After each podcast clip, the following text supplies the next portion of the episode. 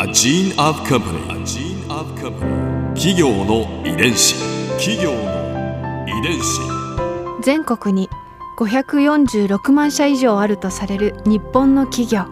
その企業の数だけ理念があり使命があり人間ドラマがありますこの番組ではさまざまな企業のトップや社員の方にお話を伺いながら成長する企業の DNA を解明していきます企業の遺伝子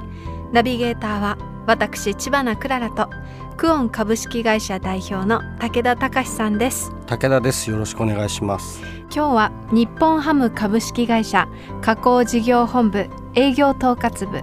マーケティング推進部兼新市場創造部部長小村勝さんをお迎えしております。よろしくお願いいたします、えー、どうぞよろしくお願いいたします。今回は日本ハムの天気について伺います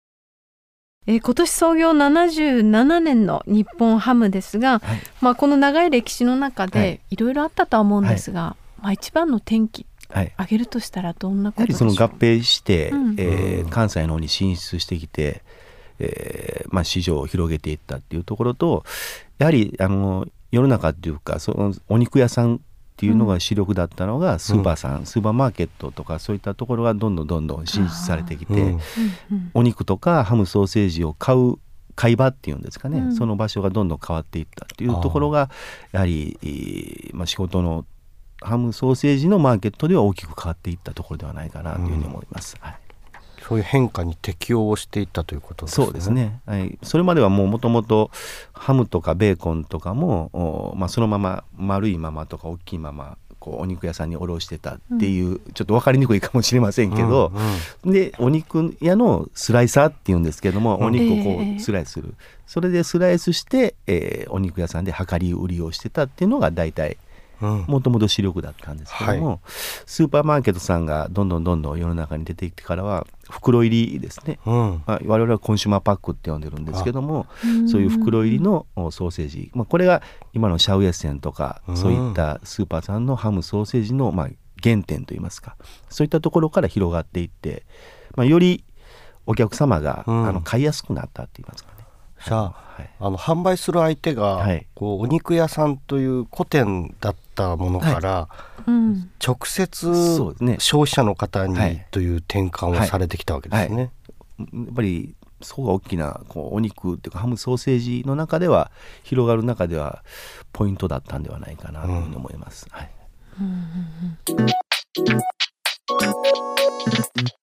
企業の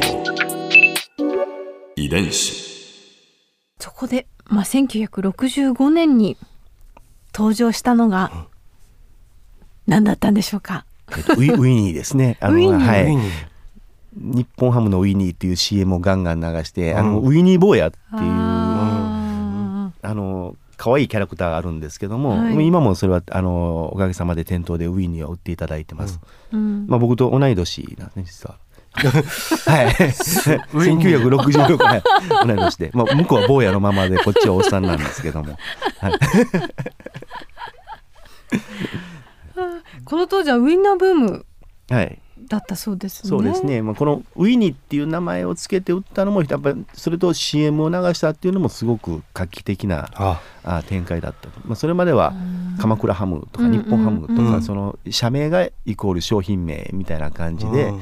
ゆるカテゴリーで言うとロースとかベーコンとかボンレスハムとか、そういう呼び方がほとんどだったのを、ウィニーっていう全く固有名詞にですね。ブランド名をつけて売り出したっていうのがこれはもうものむちゃくちゃ売れたっていうにその時の営業やってた先輩に来た時はもうスーパーに入ってくれば飛ぶように売れたっていうもうそんなことは聞いてます。はい、業界的には結構、初めての挑戦ぐらいな、ね、そうですね。あのブランドをつけて CM を流すっていうこと自体がかなり、うん、あの大きな挑戦だったんではないかなというふうに思いますけど、ね、その後も新しい試みをなさってますよ。はい。あのーうん。これご存知の方いら大村コーンさんを使ったコンちゃんソーセージっていうのがですね、はい、まあ、今でいうキャラクターソーセージの走りみたいなもんなんですけども、えー、中にシールを入れたりとか、えー、そういったことをやりながら、うん、あのこれも CM をどんどん流して、えー、まあ、あのいろんなスーパーさんに置いていただいたっていうですね。まあ、そういう営業戦略もなかなか今となって考えれば、まあ長けてたのかなっていうね。要は CM を流すことによって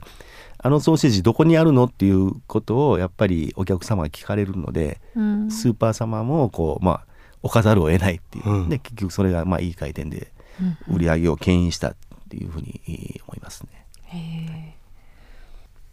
まあ、その商品開発をこういろいろ進めていく中で、はい、さらに転機となった商品があるんですよね。はい、もうこれは、ね。えー、先ほど冒頭にお話しいただいたシャウエッセンですね。はい、はい。これはいつですか？1985年ですね。ちょうどだから今年が35年目になります。このシャウエッセンは先ほどのウィニーと違って、最初は全然売れなかったっていうふうに聞いてます、はい、そうなんですか？やはりあの少しお値段が高いっていうのと、あのさっき言ったウィニーとかコンチャンソーセージっていうのはあのまあ、皮なしタイプっていうふうに我々は呼ぶんですけども、はい、あの柔らかくて噛みやすいケーシングで包まれた形で、いわゆる丸とか太さも全部統一された商品なんですね。はい、ところがこのシャウエッセンっていうのは天然腸で、えー、やってる商品で中に粗挽き肉っていうのが入ってますんで、当時なかなかこういう食べ物が日本ではあのあまりなかったということで、はい、どういう戦略で出されたものなんですか？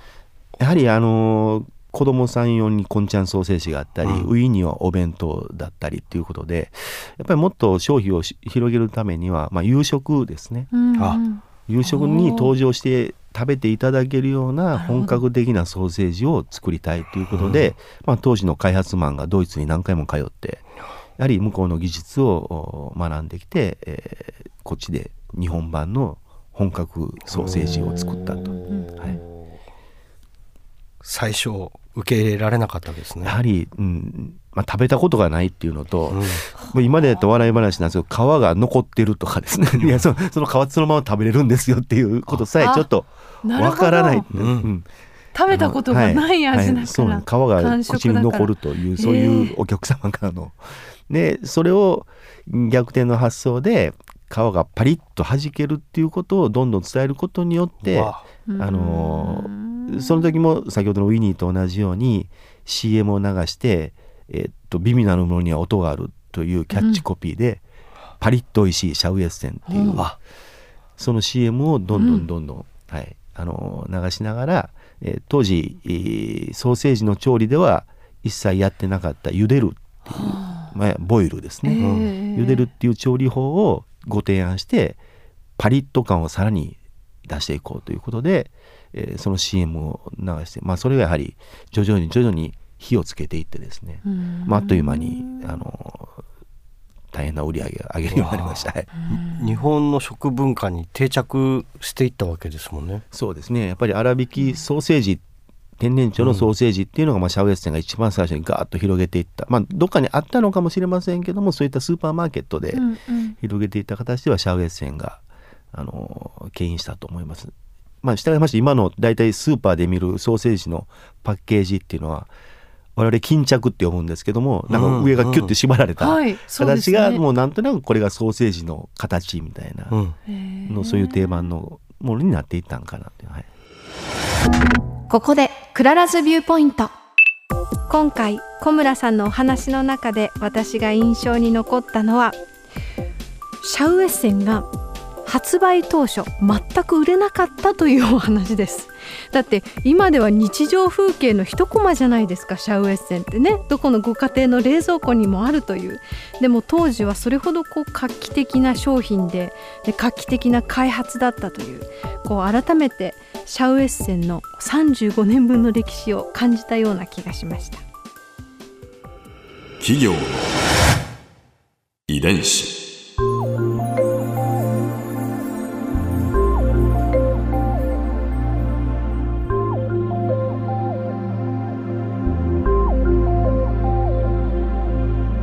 この番組はポッドキャストのほかスマートフォンタブレット向けアプリ JFN パークでも聞くことができます。お使いのアプリストアからダウンロードして企業の遺伝子のページにアクセスしてみてください。